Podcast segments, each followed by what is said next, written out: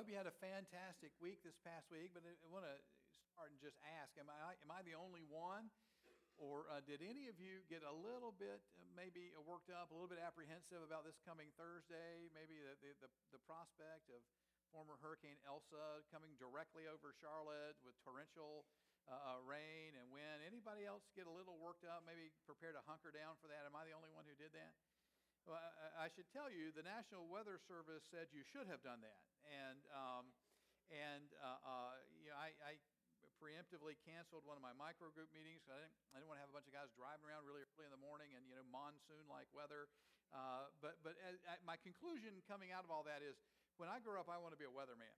Uh, uh because it, it, really is, and people hang on your every word, and there's apparently no consequence whatsoever for being wildly wrong uh, either a weatherman or, or, maybe a stockbroker. But at any rate, uh, one person who did get it really, really right last week uh, was uh, Pastor Matt. Uh, when this past Sunday, he reminded us about the incredible importance of the Bible.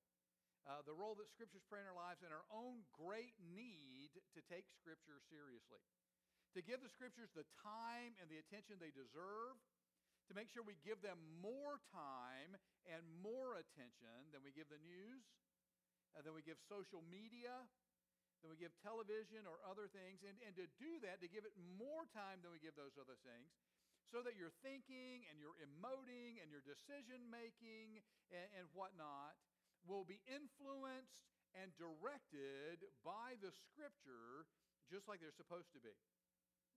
For decades, I've said American Christians, in my opinion, tend to be way better Americans than they are Christians. And one of the fundamental reasons for that is because so many American Christians spend way more time listening to and being influenced and being discipled by the culture than they do spending time in the Bible. And with that thought in mind, we're going to turn our attention to the scriptures this morning. I want to encourage you, as you're able, would you stand with me, please, in honor of the Word of God? Uh, we're going to take a look at a portion of this past week's uh, Old Testament lesson from Amos chapter 7. And to get us focused and moving, we're going to read Amos chapter 7, verses 7 to 9. Amos chapter 7, verses 7 to 9. If you're with me here in the Center for New Life, I'll read the plain text. If you'll join me in writing the, reading the highlighted portions, and if you're worshiping with us virtually over our YouTube channel, then just read the text as it pops up on the screen. But Amos chapter 7, beginning at verse 7, this is what the Bible says. This is what he showed me. The Lord was standing by a wall that had been built true to plumb with a plumb line in his hand. And the Lord asked me, What do you see, Amos? A plumb line, I replied. Then the Lord said, Look, I am setting a plumb line among my people Israel. I will spare them no longer. The high places of Isaac will be destroyed, and the sanctuaries of Israel will be ruined. With my sword I will rise against the house of Jeroboam. Praise the Lord, this is the word of the Lord, and you may be seated. The passage we're looking at this morning opens with Amos writing, This is what he showed me. The Lord was standing by a wall that had been built true to plumb with a plumb line in his hand. And I want to stop there for just a moment. I talked about this very briefly in my midweek communion service this week. If you check that out, you will have heard part of this. But I want to stop here and make sure you understand uh, what it is Amos is talking about here. Because a plumb line, if, if you don't know, a plumb line is a simple tool uh, uh, used by builders uh, to help them uh, make sure that walls and columns and other structures that are supposed to be straight up and down are, in fact, uh, straight up and down. A plumb line, then, basically is a string with a weight attached to the end of it. So uh, you can drop that weight and know that the line formed by the string is perfect, perfectly straight up and down. Then, of course, you hold it up to the wall or the, or the column or whatever you're working on. Make sure that it is straight up and down as well. In other words, a plumb line is a standard. It's a perfect, consistent, unchanging standard by which a builder may judge his work. And in this particular vision, Amos saw the Lord himself holding up his standard. And the whole point of a standard, the whole reason plumb lines exist in the first place, is for the purpose of comparison. So Amos goes on. says, The Lord asked me, What do you see, Amos? A plumb line, I replied. Then the Lord said, Look, I am setting a plumb line among my people Israel. I will spare them no longer. The high places of Isaac will be destroyed, and the sanctuaries of Israel will be ruined. With my sword I will rise against the house of Jeroboam. This is a powerful and profoundly serious passage of Scripture. Because in it, among other things, God makes it very clear He has a standard a clear and measurable expectation of what He wants from you, what He wants from me, how He expects you to live, what He expects you to do. To put it another way, God does not save you so you can live any way you want to, do anything you want to, and one day still, because of Jesus, go to heaven when you die. Rather, God saves you to restore you to his original plan and purpose for your life. His plan and purpose for your life. His plan that you love him and love people as you represent him in the world, bringing his love and his goodness and his kingdom order into and to bear on the world around you. And make no mistake about it. One day, every single one of us will stand before the Lord and give an account of how we've lined up to that purpose, of how we've lined up with respect to God's plumb line. And to be perfectly honest with you, I have some serious concerns about how the church is doing. Amos saw the Lord holding a plumb line. And you really need to notice here that he wasn't just holding that plumb line up to the Egyptians and the Philistines and the Ammonites. Now, Amos does open, the book of Amos does open with God pronouncing various judgments on a whole host of pagan nations surrounding Israel. To be sure, a day is coming when the cruel and the wicked and the brazenly sinful will be judged for their deeds and an eternal, perfect justice will eternally prevail. One of the foundational things we believe about Jesus, one of the foundational things we confess about Jesus in the Apostles' Creed is that he is coming back one day to judge the living and the dead. But what I want to make sure you see this morning from this particular passage of Scripture is that judgment according to God's plumb line is not simply for the lost. God spoke to Amos and said, Look, I am setting a plumb line among my people.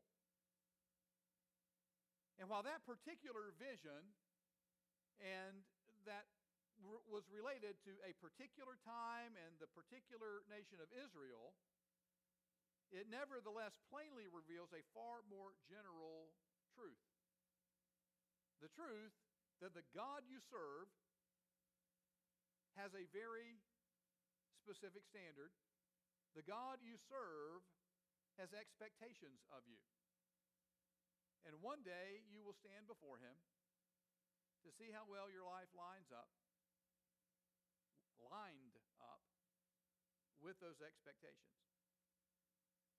In the Old Testament, God said to the prophet Amos, Look, I'm setting a plumb line among my people Israel.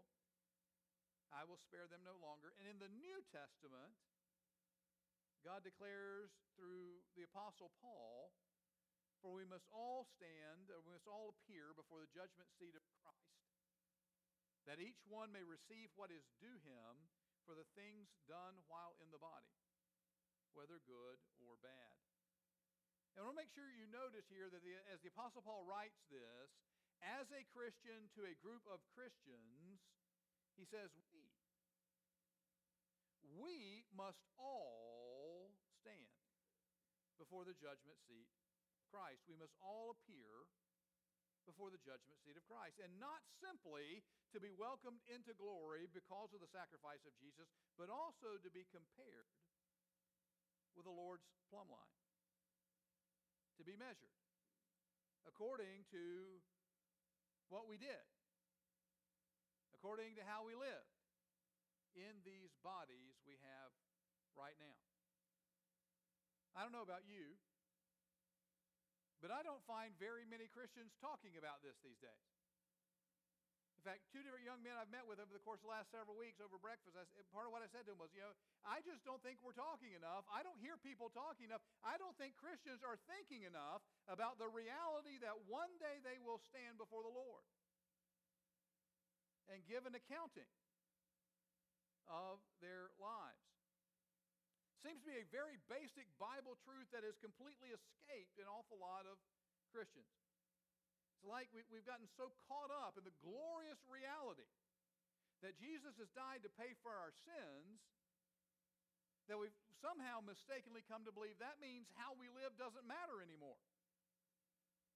Or, or, or we've gotten so excited about the gospel truth that we're not saved by our good works that we've totally forgotten the gospel truth that we are saved to do good works.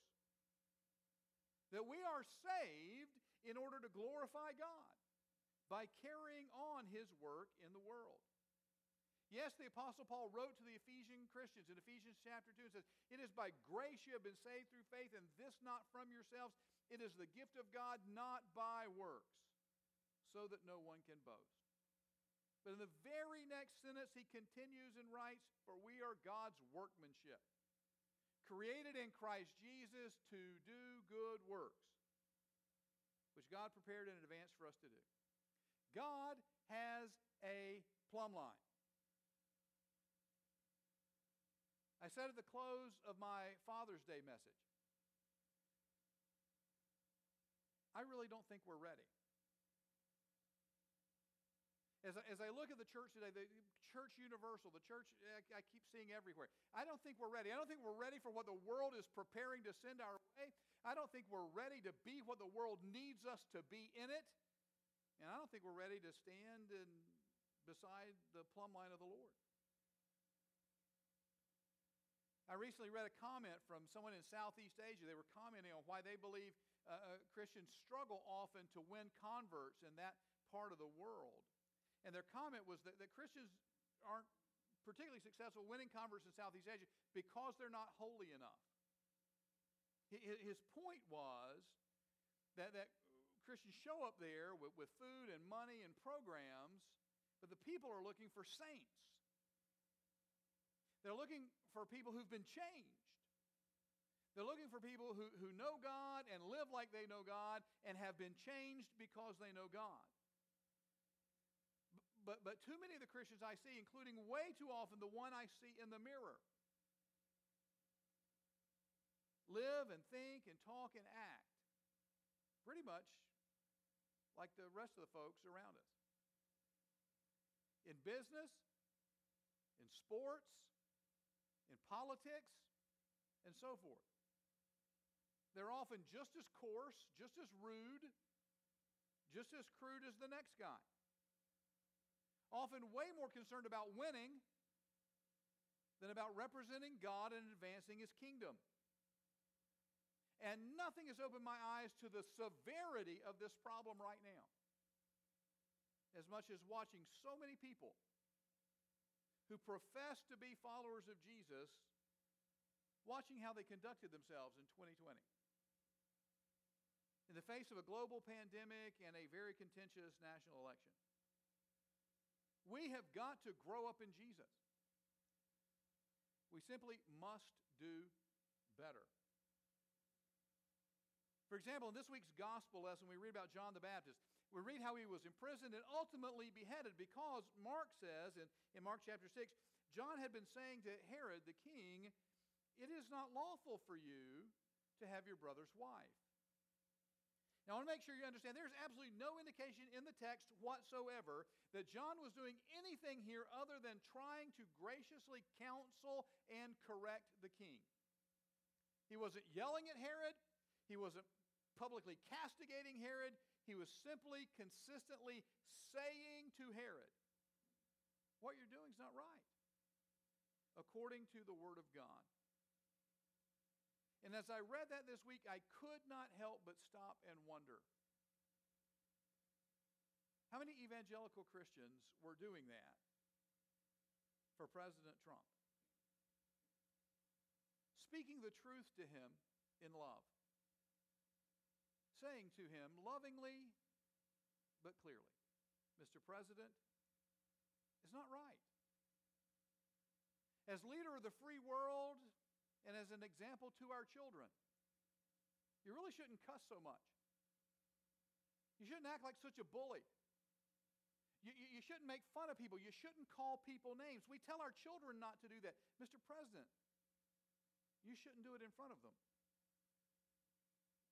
Listen, Mr. President, I, I love what you're doing with regard to religious freedom and Israel, the Middle East, and the economy. But a whole bunch of the stuff in your private life, that keeps percolating out into your public life isn't right according to the Word of God. I worry that an awful lot of Christians I know were so happy with, some of President Trump's public policies that they stopped caring about the standards of God. That somehow in the, their politics they lost sight of God's plumb line. And their, their answer would often be when I say, you, you, you know, these things are a problem, but say, yeah, but he's doing so much good. He's doing so many good things. He's doing so many good things for Israel. He's doing so many good things for the economy. He's doing so many good things for Christians. But here's the truth from the Bible. Back to that passage we're looking at from Amos. The Lord gave that vision to Amos of a plumb line, and he said, I'm going to spare my people no longer. He gave that vision during the reign of Jeroboam II in the nation of Israel. And I've told you before, I'll tell you again. Economically, militarily, and foreign policy wise, Jeroboam II was one of the greatest kings ever in the history of Israel. He led that nation in remarkable economic and geopolitical successes. The nation prospered mightily, economically, politically, militarily, mightily under his rule. And yet, when the Lord looked at him with his plumb line, he said in verse 9, With my sword I will rise against the house of Jeroboam. Now, let me be very, very clear, and please do not miss this. I'm not here this morning to talk to you about my concerns with Donald Trump. The truth is, I really, really like many of his public actions and policies. The truth is, I, I voted for him, and, and I was content to do so. My concern this morning is not with President Trump. My concern this morning is with the present condition, condition of the church. A church that seems to me to have lost all sense of what it means to represent the Lord in the world that, that has in many ways lost its connection to the Bible and the gospel and the plain teaching of Jesus with regard to the kingdom of God and love and compassion and mercy and truth. Simply put, we are not ready. And that's a discipleship problem. We've not been discipled like we should have. We've not been discipling like we should have. And so many in the church today are not ready.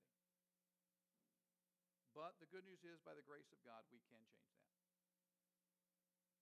You can, as Pastor Matt urged you last week, turn your attention to the Scriptures. Spend time in the Bible, letting it challenge you and convict you and change. Don't just pick through it to find the stuff you like and agree with. Set in the stuff that upsets you and challenges you. You can make a point, as Pastor Matt encouraged us last week, to spend more time with God than you spend with the news. To spend more time with God than you spend on social media. To spend more time with God than you spend on your phone. You can make a point to do that. You can. Spend time with God praying and studying Scripture and communing with the people of God in Christian community and small group settings and micro group settings and settings like these. You can do that. You can train yourself to spend more time praying about things than you spend complaining and worrying about them. And let me say that because somebody needs to hear that again. You can train yourself to spend more time praying about stuff than you spend complaining about it or worrying about it. You can train yourself to think deeply about the gospel and apply it to your everyday life, to put God and others ahead of yourself. You can learn how to walk in faith instead of fear, how to walk in love instead of selfishness. You can learn that. You can grow in that. If you find, you know, if part of your confession of yourself is, I'm just a worrier, you can learn to walk in faith instead of fear. And if your spouse says, you know, you're pretty selfish, because most of us would not say that of ourselves. You can learn to walk in love rather than selfishness. You can begin to think more like a Christian than you think like an American. You can become more and more like Jesus, but none of that is very likely to happen if you're not willing to take some very practical steps and make some very concrete changes. You must be willing to take your sins and your personal weaknesses seriously, to quit laughing about them and excusing them and saying that's just who I am. You must be willing to take your personal sins and your personal weaknesses seriously and then begin to do the things necessary to see them change so that you're ready to stand with the Lord's plumb line. As a coach, my very favorite award to give at the end of every season was always the award for most improved. I love to give that award. Way rather give out award for most improved uh, uh, than, than MVP. MVP is often about talent. Most improved is always about effort. Because look at me, you don't get better without deciding to. You don't get better without making a decision. I want to get better. I want to improve. You don't get. You do not improve without making a decision to improve. Uh, improvement it shows intentionality and effort because improvement requires intentionality and effort. MVP does not necessarily always require that. At least not at the middle school and high school level. Sometimes that just requires a good gene pool. Improvement requires effort. As I move into this the, the next phase of my life and my ministry. This is where I want to spend my time. This is where I want to spend my energy. I want to spend the rest of my life doing this. Becoming a better disciple of Jesus, making more disciples of Jesus. I want to spend the rest of my life changing and helping people change. Getting better every day at loving God and loving people. Becoming more like Jesus and helping others do the same. Listen, the Lord I serve, the Lord I love has a plumb line. He has a standard. And I want so badly to line up with it. Not because I'm afraid of judgment. Jesus has handled that for me. I, I, I don't want to line up because I'm afraid of judgment. I want to line up because I love him. And because I want to make him happy. I want so badly to change,